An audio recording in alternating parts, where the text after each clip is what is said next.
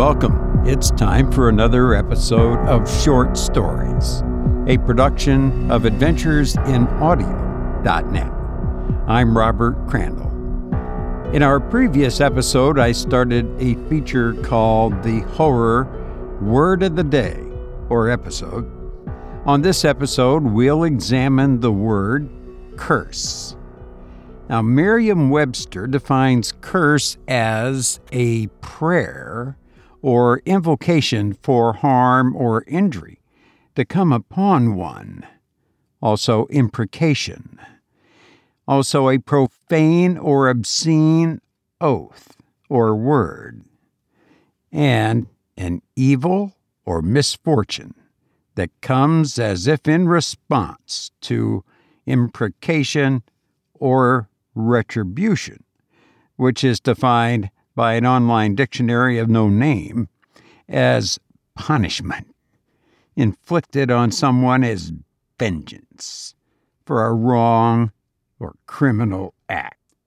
In our feature episode, a curse is cast to punish someone. The curse is implemented by using runes, an ancient alphabet of magical symbols. I hope you enjoy Casting the Runes by M.R. James.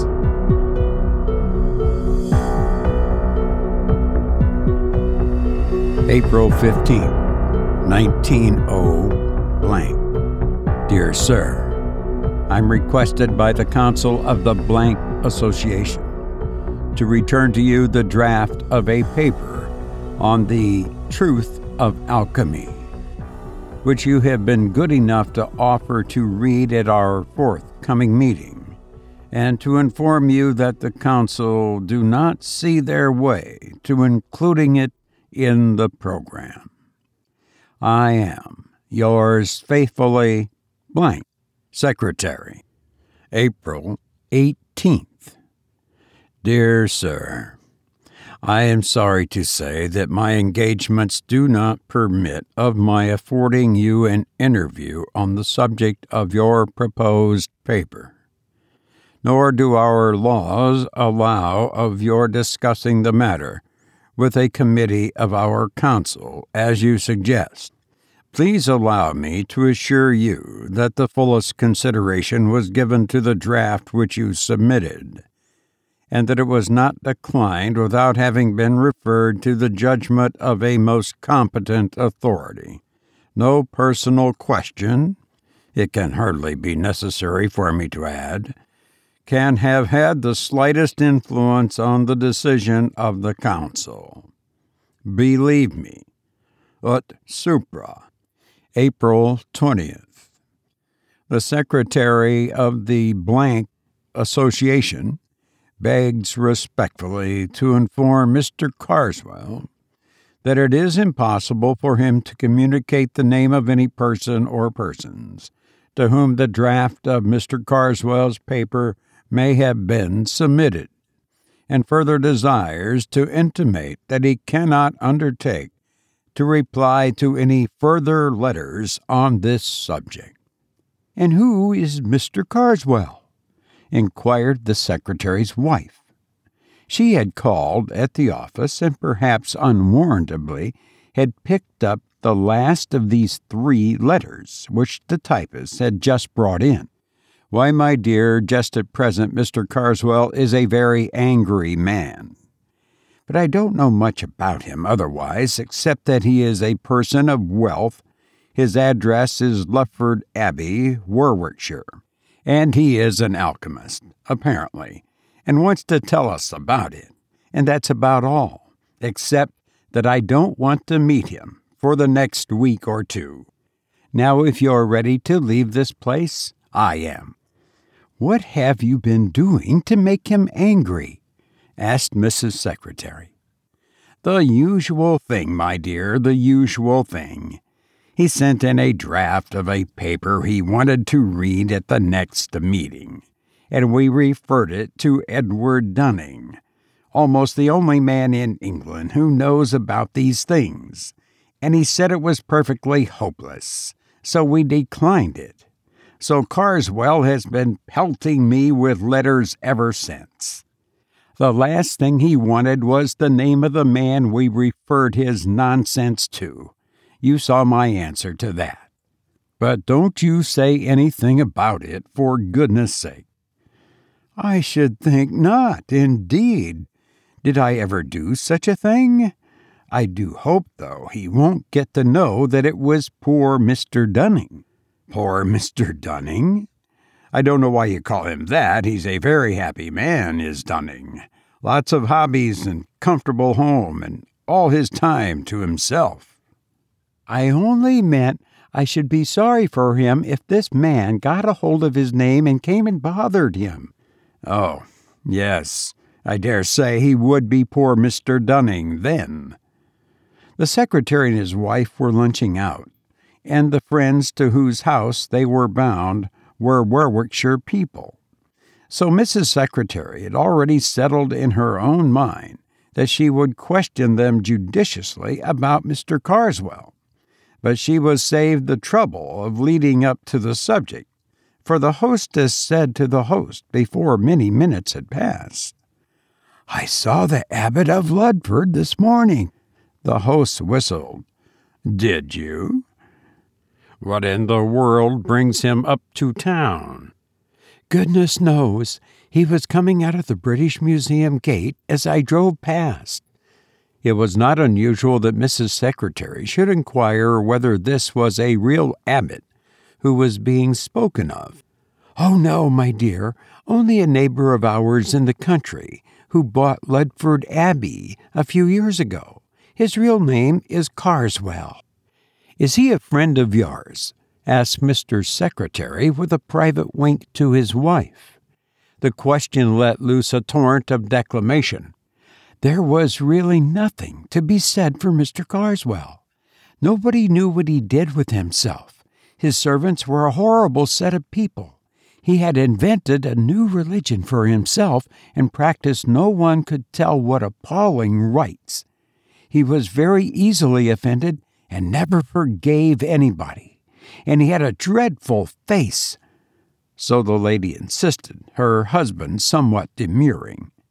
He never did any kind action, and whatever influence he did exert was mischievous. Do the poor man justice, the husband interrupted. You forget the treat he gave the school children. Forget it, indeed, but I'm glad you mentioned it because it gives an idea of the man. Now, Florence, listen to this. The first winter he was at Ludford, this delightful neighbor of ours wrote to the clergyman of his parish. He is not ours, but we know him very well, and offered to show the school children some magic lantern slides. He said he had some new kinds which he thought would interest them. Well, the clergyman was rather surprised because Mr. Karswell had shown himself inclined to be unpleasant to the children, complaining of their trespassing or something of the sort, but of course he accepted, and the evening was fixed, and our friend went himself to see that everything went right. He said he never had been so thankful for anything as that his own children were all prevented from being there. They were at a children's party at our house, as a matter of fact, because this Mr. Karswell had evidently set out with the intention of frightening these poor village children out of their wits and I do believe if he had been allowed to go on, he would actually have done so. He began with some comparatively mild things. Red Riding Hood was one, and even then Mr. Farrer said the wolf was so dreadful that several of the smaller children had to be taken out.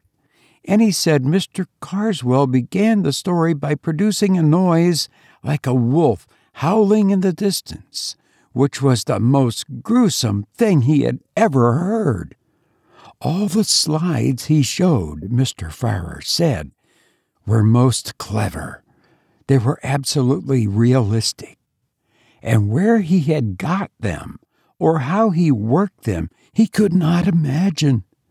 Well, the show went on, and the stories kept on becoming a little more terrifying each time, and the children were mesmerized into complete silence. At last, he produced a series which represented a little boy passing through his own park, Ludford. I mean, in the evening.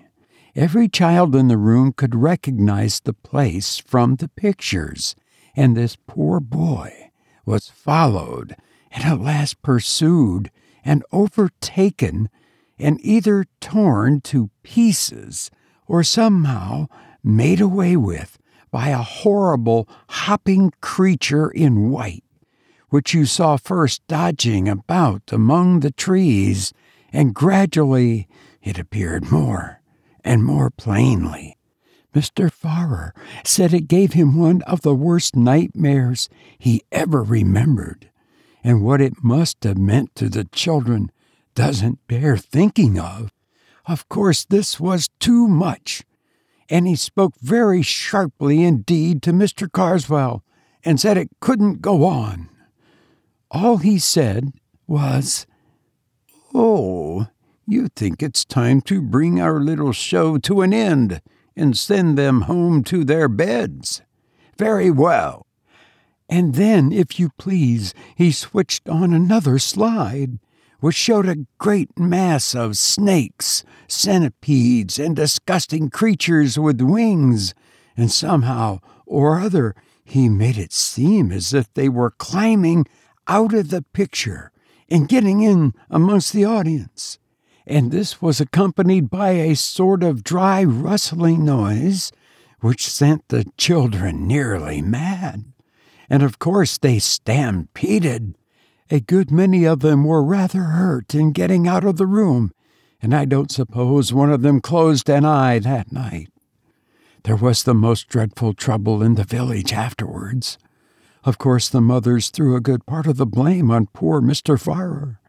And if they could have got past the gates, I believe the fathers would have broken every window in the abbey. Well, now that's Mr. Karswell. That's the Abbot of Ludford, my dear and you can imagine how we covet his society. Yes, I think he has all the possibilities of a distinguished criminal, has Karswell, said the host. I should be sorry for anyone who got into his bad books. Is he the man, or am I mixing him up with someone else? asked the secretary, who for some minutes had been wearing the frown of the man who was trying to recollect something. Is he the man who brought out a history of witchcraft some time back? Ten years or more. That's the man. Do you remember the reviews of it? Certainly I do. And what's equally to the point, I knew the author of the most incisive of the lot. So did you.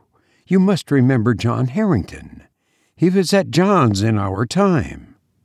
Oh, very well indeed, though I don't think I saw or heard anything of him between the time I went down and the day I read the account of the inquest on him.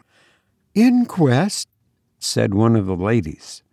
What has happened to him? Why, what happened was that he fell out of a tree and broke his neck.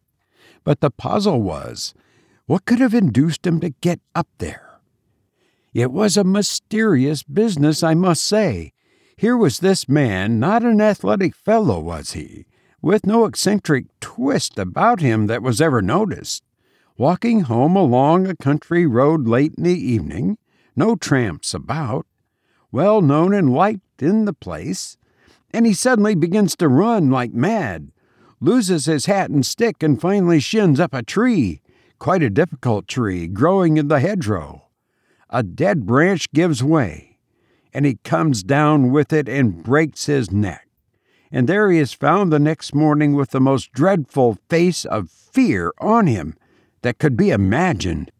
It was pretty evident, of course, that he had been chased by something, and people talked about savage dogs and beasts escaped out of menageries, but there was nothing to be made of that.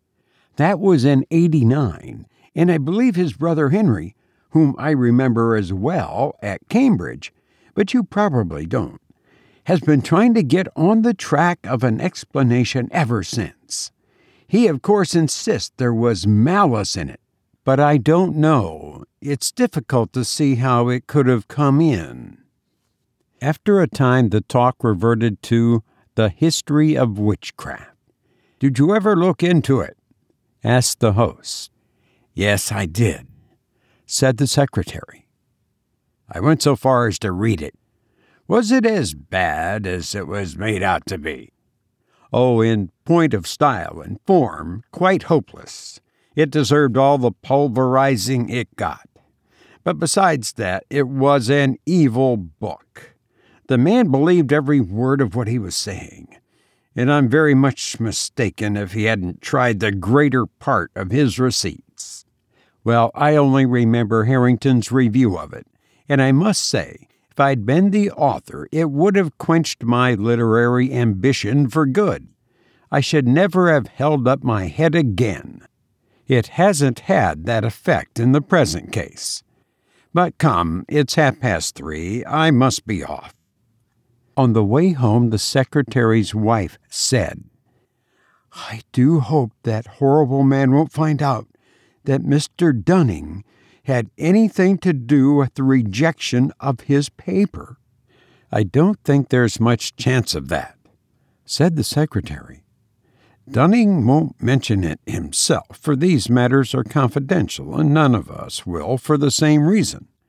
Karswell won't know his name, for Dunning hasn't published anything on the subject yet.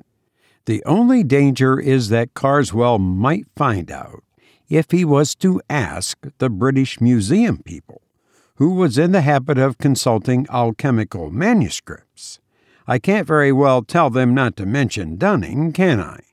It would set them talking at once. Let's hope it won't occur to him.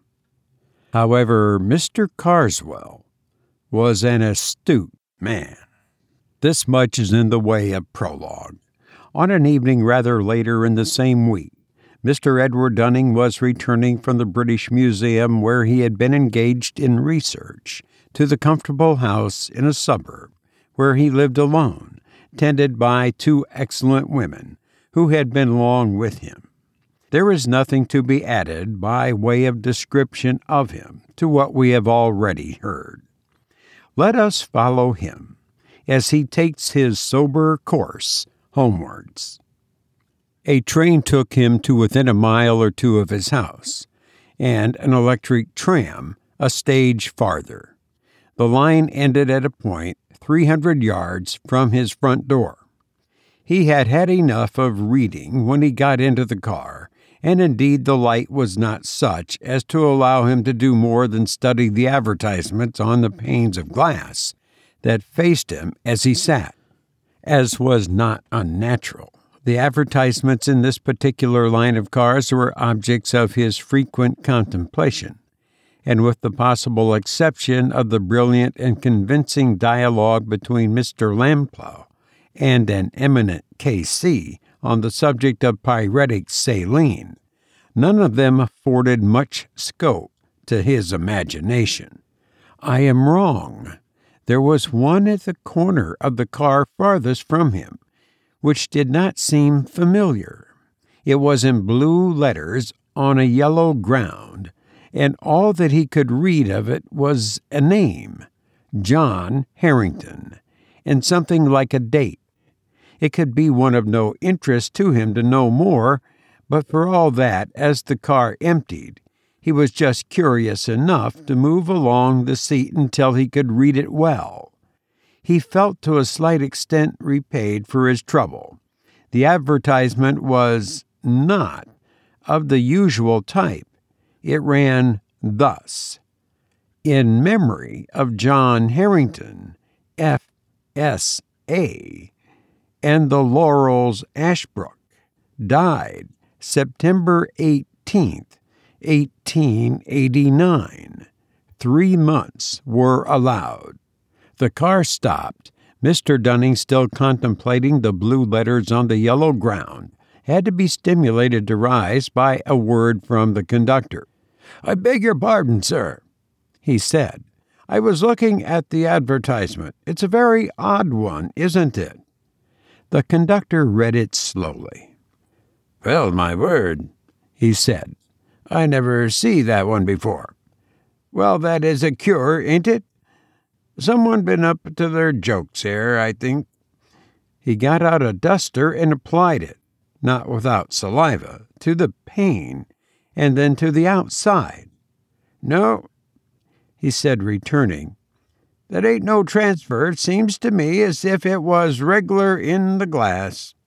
What I mean in the substance, as you may say. Don't you think so, sir? Mr. Dunning examined it and rubbed it with his glove and agreed. Who looks after these advertisements and gives leave for them to be put up? I wish you would inquire. I will just take a note of the words. At this moment there came a call from the driver. Look alive, George. Time's up. All right, all right. There's something else. What's up at this end? You come look at this air glass. What's going on with the glass? said the driver, approaching. But who's Arrington? What's it all about? I was just asking who was responsible for putting the advertisements up in your cars, and saying it would be as well to make some inquiry about this one. Well, sir, that's all done at the company office. That work is. It's our Mr. Timms, I believe, looks into that. When we put up tonight, I'll leave word, and perhaps I'll be able to tell you tomorrow if you happen to be coming this way. This was all that passed that evening.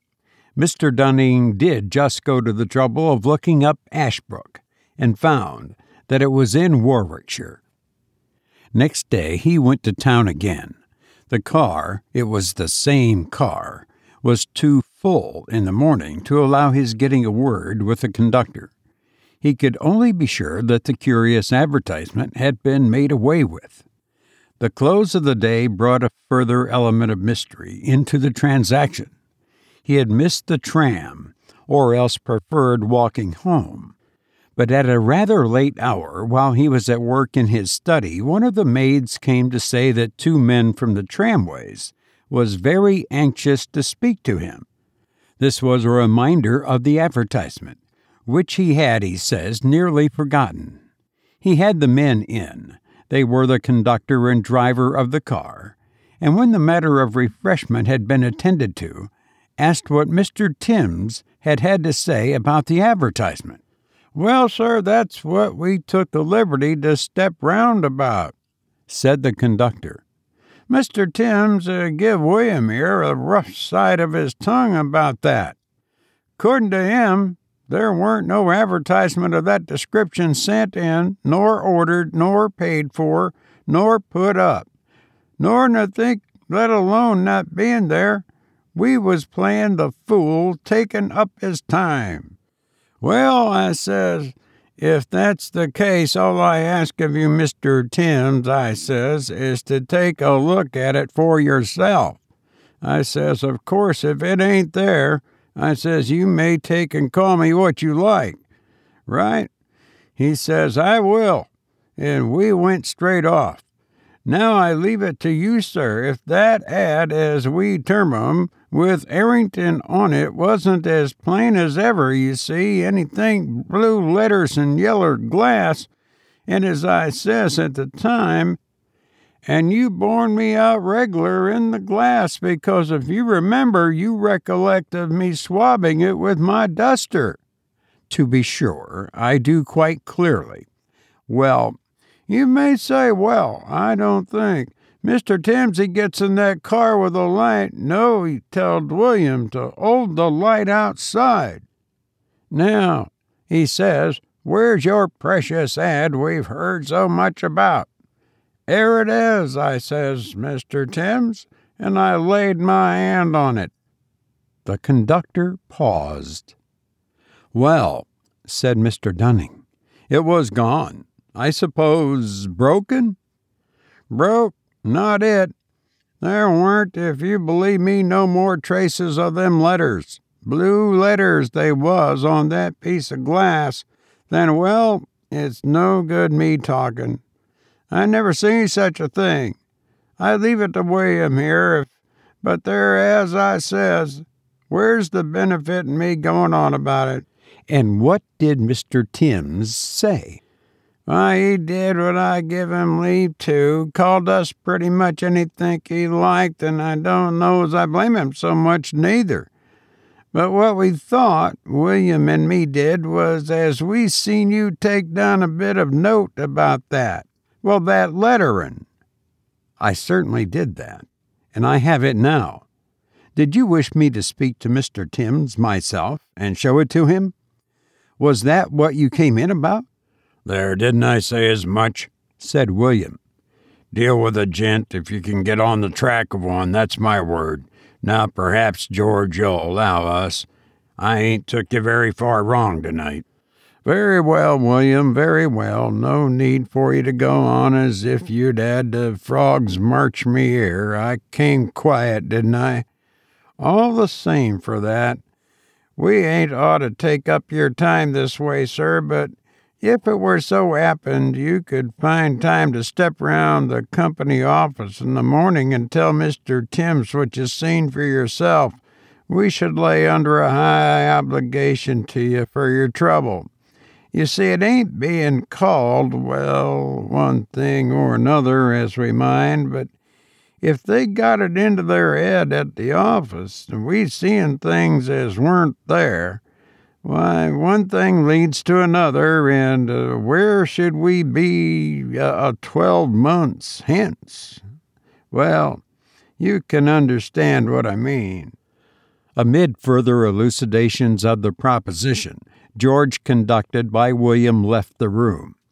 The incredulity of Mr. Timms, who had a nodding acquaintance with Mr. Dunning, was greatly modified on the following day by what the latter could tell and show him, and any bad mark that might have been attached to the names of William and George was not suffered to remain on the company books, but explanation there was none.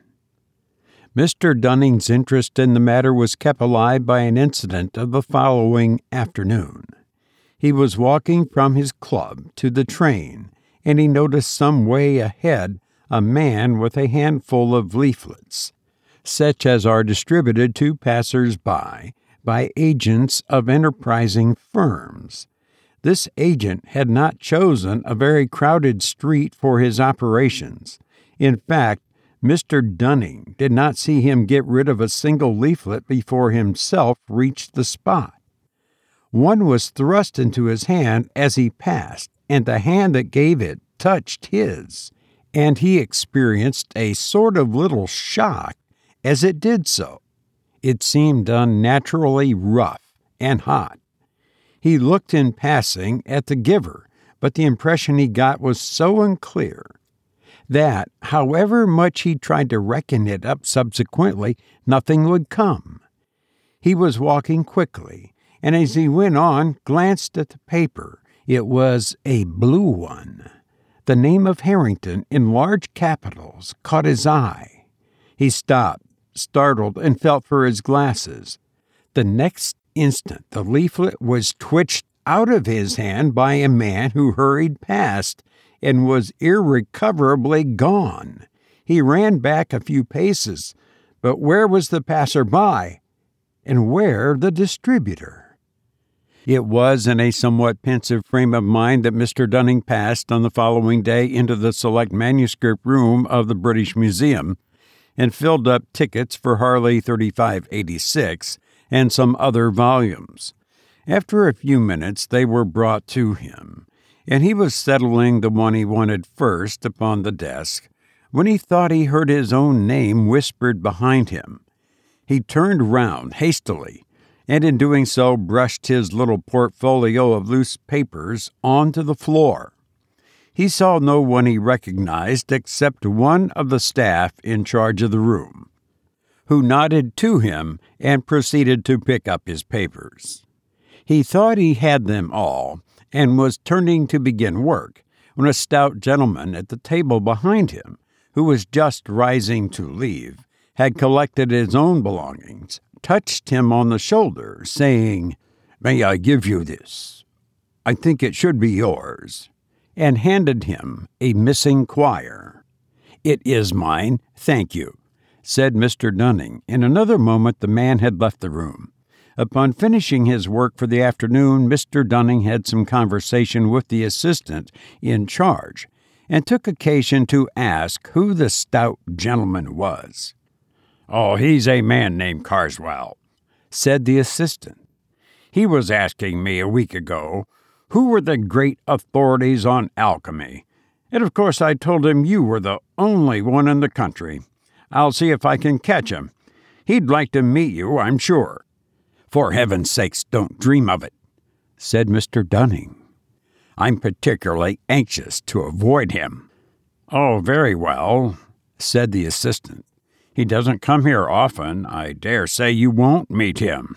More than once, on the way home that day, Mr. Dunning confessed to himself that he did not look forward with his usual cheerfulness to a solitary evening. It seemed to him that something ill defined and impalpable had stepped in between him and his fellow men, had taken him in charge, as it were. He wanted to sit close up to his neighbors in the train and in the tram. But as luck would have it, both train and car were markedly empty. The conductor, George, was thoughtful and appeared to be absorbed in calculations as to the number of passengers. On arriving at his house, he found Dr. Watson, his medical man, on the doorstep. I've had to upset your household arrangements. I'm sorry to say, Dunning. Both your servants, hors de combat, in fact. I've had to send them to the nursing home. Good heavens, what's the matter? It's something like ptomaine poisoning. I should think. You've not suffered yourself, I can see, or you wouldn't be walking about. I think they'll pull through all right. Dear, dear, have you any idea what brought it on? Well, they tell me they bought some shellfish from a hawker at their dinner time. It's odd. I've made inquiries, but I can't find that any hawker has been to other houses in the street. I couldn't send word to you. They won't be back for a bit yet. You come and dine with me tonight, anyhow, and we can make arrangements for going on. Eight o'clock. Don't be too anxious. The solitary evening was thus obviated, at the expense of some distress and inconvenience, it's true. Mr. Dunning spent the time pleasantly enough with the doctor, a rather recent settler, and returned to his lonely home at 11:30. The night he passed is not one on which he looks back with any satisfaction. He was in bed, and the light was out. He was wondering if the charwoman would come early enough to get him hot water next morning when he heard the unmistakable sound of his study door opening. No step followed it on the passage floor, but the sound must mean mischief for he knew that he had shut the door that evening after putting his papers away in his desk. It was rather shame than courage that induced him to slip out into the passage and lean over the banister in his nightgown, listening. No light was visible, no further sound came, only a gust of warm or even hot air played for an instant round his shins. He went back and decided to lock himself into his room. There was more unpleasantness, however. Either an economical suburban company had decided that their light would not be required in the small hours and had stopped working, or else something was wrong with the meter. The effect was, in any case, that the electric light was off. The obvious course was to find a match, and also to consult his watch. He might well as know how many hours of discomfort awaited him. So he put his hand into the well known nook under the pillow. Only it did not get so far. What he touched was, according to his account, a mouth with teeth and with hair about it. And he declares, not the mouth of a human being. I do not think it is any use to guess what he said or did, but he was in a spare room with the door locked and his ear to it before he was clearly conscious again. and there he spent the rest of a most miserable night, looking every moment for some fumbling at the door. But nothing came. The venturing back to his own room in the morning was attended with many listenings and quiverings. The door stood open, fortunately, and the blinds were up. The servants had been out of the house before the hour of drawing them down. There was, to be short, no trace of an inhabitant. The watch, too, was in its usual place. Nothing was disturbed. Only the wardrobe door had swung open in accordance with its confirmed habit. A ring at the back door now announced the charwoman, who had been ordered the night before, and nerved Mr. Dunning after letting her in to continue his search in other parts of the house. It was equally fruitless. The day thus begun went on dismally enough. He dared not go to the museum, in spite of what the assistant had said. Karswell might turn up there, and Dunning felt he could not cope with a probably hostile stranger. His own house was odious. He hated sponging on the doctor. He spent some little time in a call at the nursing home, where he was slightly cheered by a good report of his housekeeper and maid. Towards lunch, he betook himself to his club, again experiencing a gleam of satisfaction at seeing the secretary of the association. At luncheon, Dunning told his friends the more material of his woes, but could not bring himself to speak of those that weighted most heavily on his spirits. My dear man, said the secretary, what an upset. Look here, we're alone at home, Absolutely. You must put up with us. Yes, no excuse. Send your things in this afternoon. Dunning was unable to stand out. He was, in truth, becoming acutely anxious, as the hours went on, as to what the night might have waiting for him. He was almost happy as he hurried home to pack up. His friends, when they had time to take stock of him, were rather shocked at his lorn appearance and did their best to keep him up to the mark.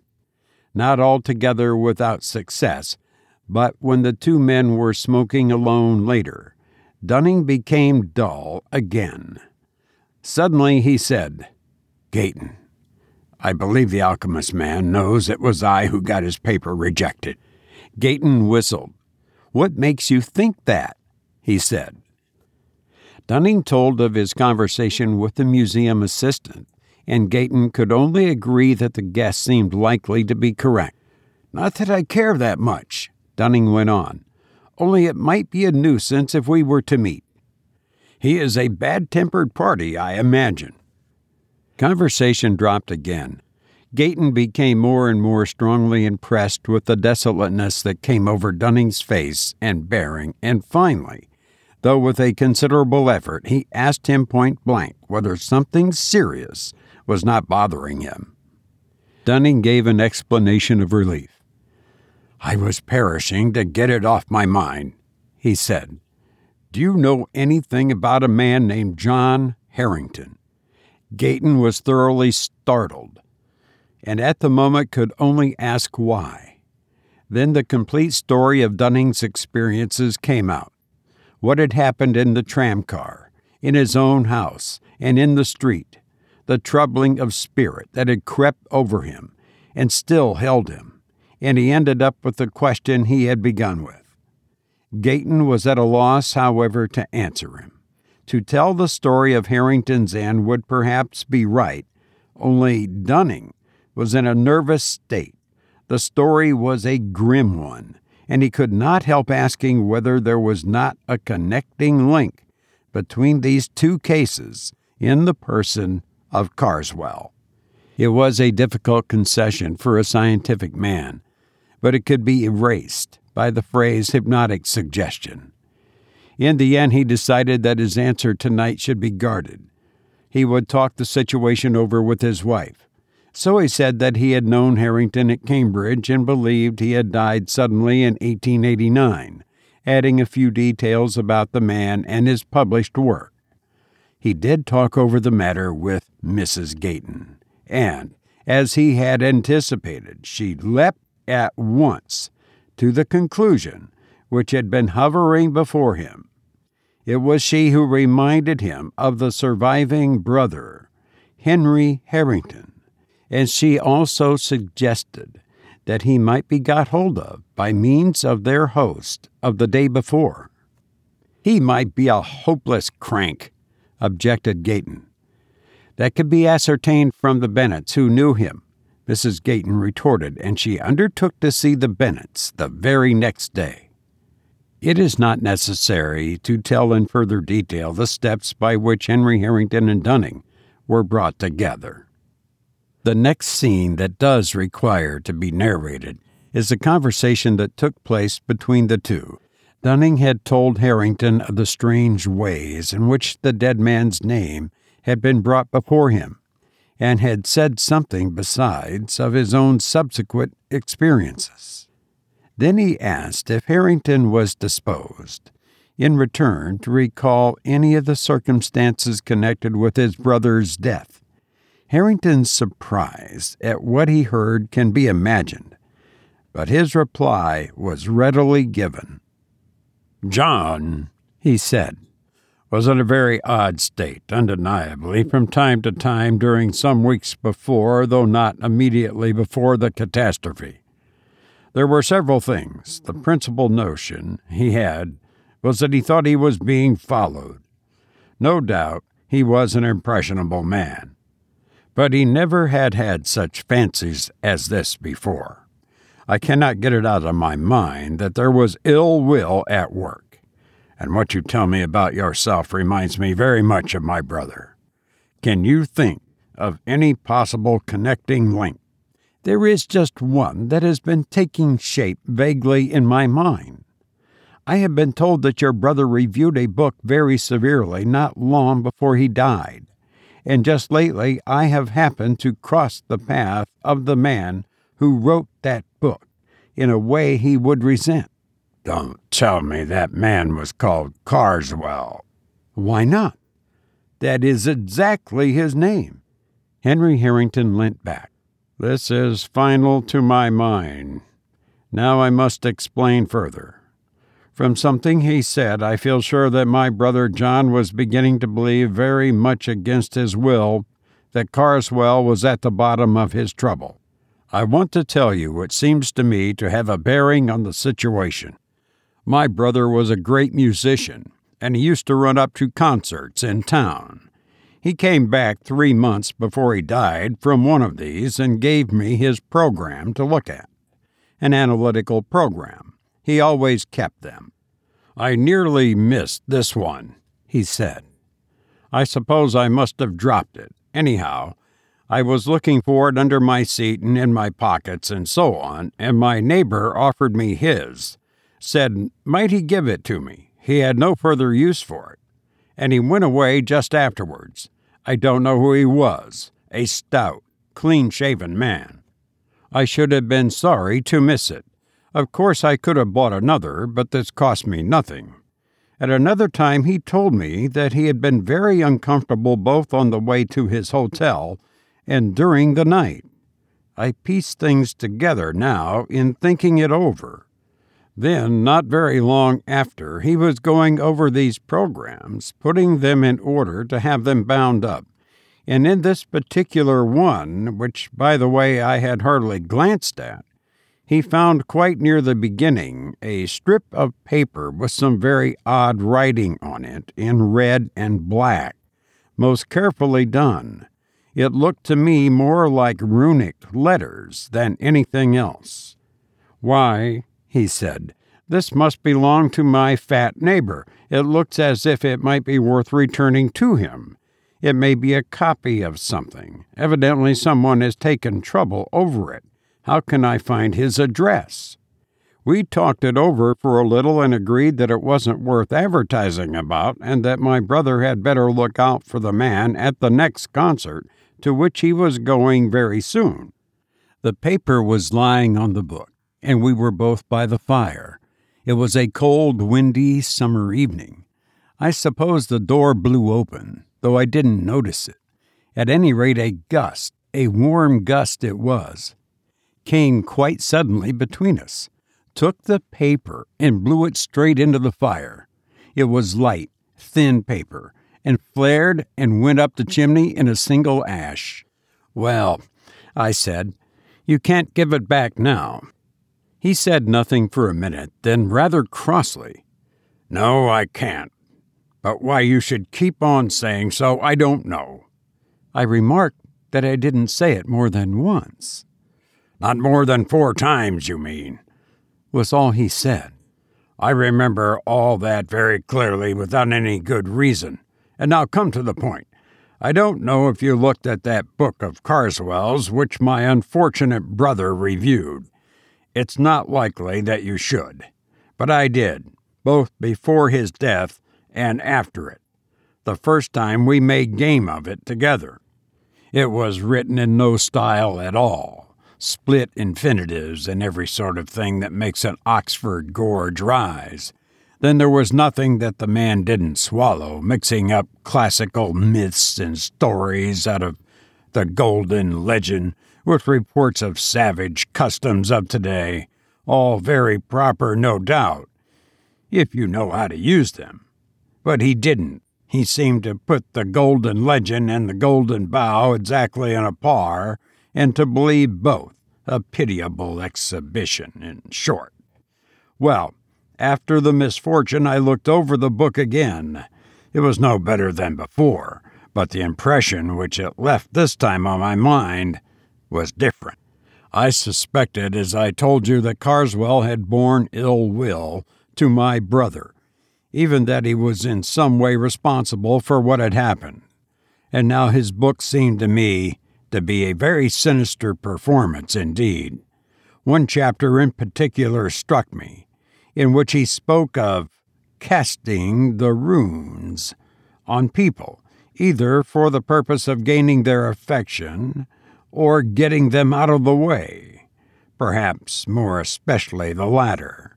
He spoke of all this in a way that really seemed to me to imply actual knowledge. I've not time to go into details, but the upshot is that I'm pretty sure from information received that the civil man at the concert was Karswell. I suspect, I more than suspect, that the paper was of importance, and I do believe that if my brother had been able to give it back, he might have been alive now. Therefore, it occurs to me to ask you whether you have anything to put besides what I have told you. By way of answer, Dunning had the episode in the manuscript room at the British Museum to relate. Then he did actually hand you some papers. Have you examined them? No because we must, if you allow it, look at them at once and very carefully. They went to the still empty house, empty, for the two servants were not yet able to return to work. Dunning's portfolio of papers was gathering dust on the writing table. In it were the quires of small size scribbling paper, which he used for transcripts and from one of these, as he took it up, there slipped and fluttered out into the room with uncanny quickness a strip of thin, light paper. The window was open, but Harrington slammed it to, just in time to intercept the paper, which he caught. I thought so, he said. It might be the identical thing that was given to my brother. You'll have to look at it, Dunning. This may mean something quite serious for you. A long consultation took place. The paper was narrowly examined. As Harrington had said, the characters on it were more like runes than anything else, but not decipherable by either man, and both hesitated to copy them for fear, as they confessed, of perpetuating whatever evil purpose they might conceal. So it has remained impossible, if I may anticipate a little, to ascertain what was conveyed in this curious message or commission. Both Dunning and Harrington are firmly convinced that it had the effect of bringing its possessors into very undesirable company. that it must be returned to the source whence it came, they were agreed, and further, that the only safe and certain way was that of personal service. And here, contrivance would be necessary, for Dunning was known by sight to Karswell. He must, for one thing, alter his appearance by shaving his beard. But then might not the blow fall first? Harrington thought they could time it. He knew the date of the concert at which the black spot had been put on his brother. It was June 18th. The death had followed on September 18th. Dunning reminded him that three months had been mentioned on the inscription on the car window. Perhaps, he added, with a cheerless laugh, mine may be a bill at three months, too. I believe I can fix it by my diary. Yes, April 23rd was the day at the museum. That brings us to July 23rd. Now, you know, it becomes extremely important to me to know anything you will tell me about the progress of your brother's trouble, if it is possible for you to speak of it. Of course. Well, the sense of being watched whenever he was alone was the most distressing thing to him. After a time, I took to sleeping in his room, and he was the better for that. Still, he talked a great deal in his sleep. What about? Is it wise to dwell on that, at least before things are straightened out? I think not. But I can tell you this two things came for him by post during those weeks both with a London postmark and addressed in a commercial hand. One was of a woodcut of Bewick's, roughly torn out at the page, one which shows a moonlit road and a man walking along it, followed by an awful demon creature. Under it were written the lines out of the Ancient Mariner, which I suppose the cut illustrates, about one who, having once looked round, walks on and turns no more his head, because he knows a frightful fiend doth close behind him tread. The other was a calendar such as tradesmen often send. My brother paid no attention to this, but I looked at it after his death and found that everything after September 18 had been torn out. You may be surprised at his having gone out alone the evening he was killed. But the fact is that during the last ten days or so of his life, he had been quite free from the sense of being followed or watched. The end of the consultation was this Harrington, who knew a neighbor of Karswell's, thought he saw a way of keeping a watch on his movements. It would be Dunning's part to be in readiness to try and cross Karswell's path at any moment, to keep the paper safe and in a place of ready access. They parted. The next weeks were no doubt a severe strain upon Dunning's nerves. The intangible barrier which had seemed to rise about him on the day when he received the paper gradually developed into a brooding blackness that cut him off from the means of escape to which one might have thought he might resort. No one was at hand who was likely to suggest them to him, and he seemed robbed of all initiative. He waited with inexpressible anxiety as May, June, and early July passed on for a mandate from Harrington. But all this time, Karswell remained immovable at Lufford. At last, in less than a week before the date he had come to look upon as the end of his earthly activities, came a telegram Leaves Victoria by boat, train, Thursday night. Don't miss. I come to you tonight. Harrington. He arrived accordingly, and they concocted plans. The train left Victoria at nine, and its last stop before Dover was Croydon West. Harrington would mark down Karswell at Victoria and look out for Dunning at Croydon. Calling to him if need were by a name agreed upon. Dunning, disguised as far as might be, was to have no label or initials on any hand luggage, and he must at all costs have the paper with him. Dunning's suspense as he waited on the Croydon platform I need not attempt to describe. His sense of danger during the last days had only been sharpened by the fact that the cloud about him had perceptibly been lighter. But relief was an ominous symptom, and if Karswell eluded him now, hope was gone, and there were so many chances of that. The rumor of the journey might be itself a device. Twenty minutes in which he paced the platform and persecuted every porter with inquiries as to the boat train were as bitter as any he had spent. Still, the train came, and Harrington was at the window. It was important, of course, that there should be no recognition, so Dunning got in at the farther end of the corridor carriage and only gradually made his way to the compartment where Harrington and Karswell were. He was pleased, on the whole, to see that the train was far from full. Karswell was on the alert but gave no sign of recognition. Dunning took the seat not immediately facing him, and attempted vainly at first, and then with increasing command of his facilities, to reckon the possibilities of making the desired transfer. Opposite to Karswell, and next to Dunning, was a heap of Karswell's coats on the seat. It would be of no use to slip the paper into these. It would not be safe or would not feel so, unless in some way it could be proffered by him and accepted by the other. There was a handbag, open, and with papers in it.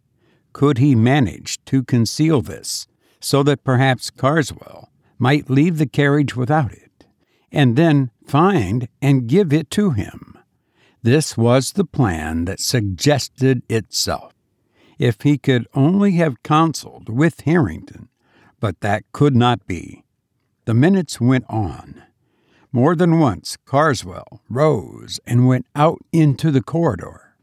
The second time, Dunning was on the point of attempting to make the bag fall off the seat, but he caught Harrington's eye and read in it a warning.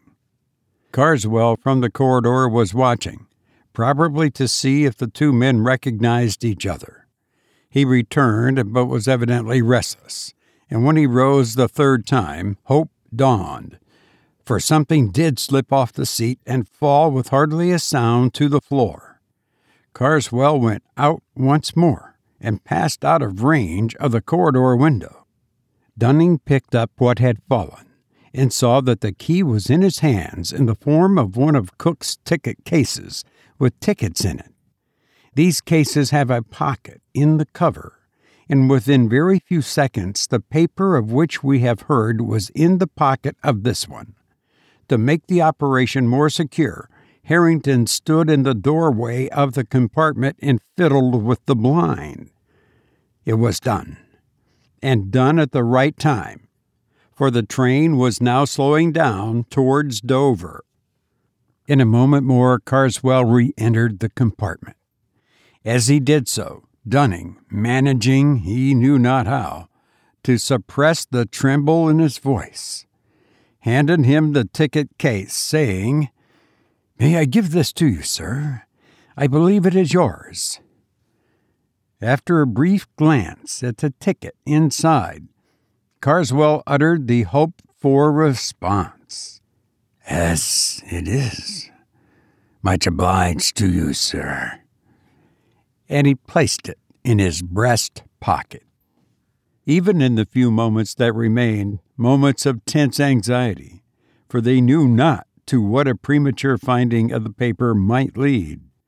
Both men noticed that the carriage seemed to darken about them and grow warmer, that Karswell was fidgety and oppressed, that he drew the heap of loose coats near to him and cast it back as if it repelled him, and that he then sat upright and glanced anxiously at both. They, with sickening anxiety, busied themselves in collecting their belongings, but they both thought that Karswell was on the point of speaking when the train stopped at Dovertown. it was natural that in the short space between town and pier, they should both go into the corridor.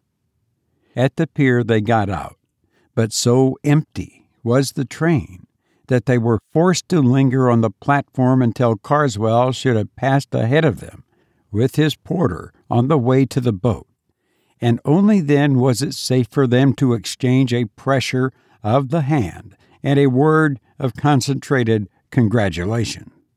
The effect upon Dunning was to make him almost faint. Harrington made him lean up against the wall, while he himself went forward a few yards within sight of the gangway to the boat, at which Karswell had now arrived. The man at the head of it examined his ticket, and laden with coats, he passed down into the boat. Suddenly, the official called after him, You, sir! Beg pardon. Did the other gentleman show his ticket? What the devil do you mean by the other gentleman? Karswell's snarling voice called back from the deck. The man bent over and looked at him. The devil! Well, I don't know. I'm sure. Harrington heard him say to himself, and then aloud, My mistake, sir, must have been your rugs. Ask your pardon. And then to a subordinate near him, Had he got a dog with him, or what? Funny thing, I could have swore he wasn't alone. Well, whatever it was, they'll have to see to it aboard. She's off now. Another week, and we shall be getting holiday customers.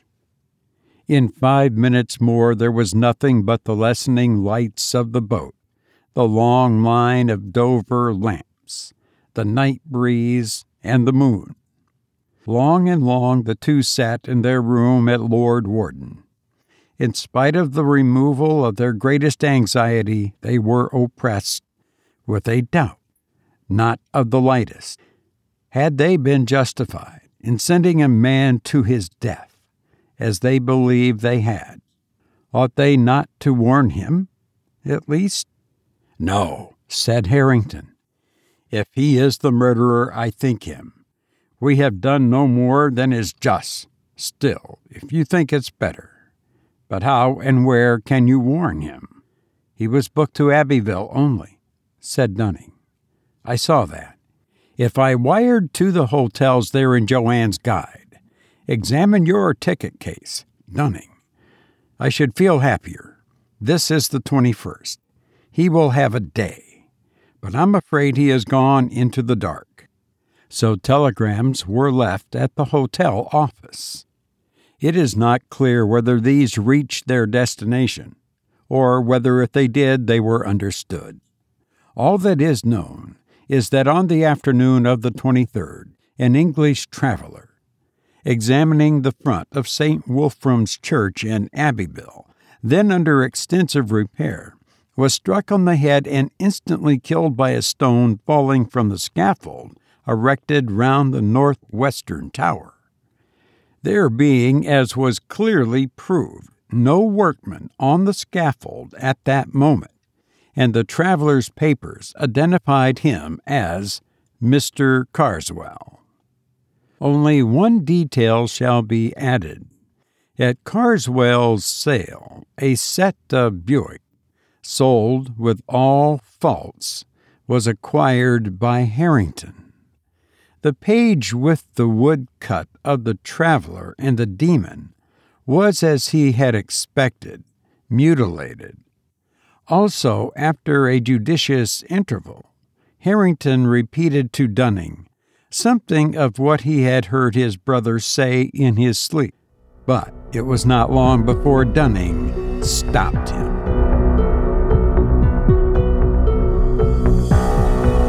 You've been listening to Casting the Runes by M.R. James.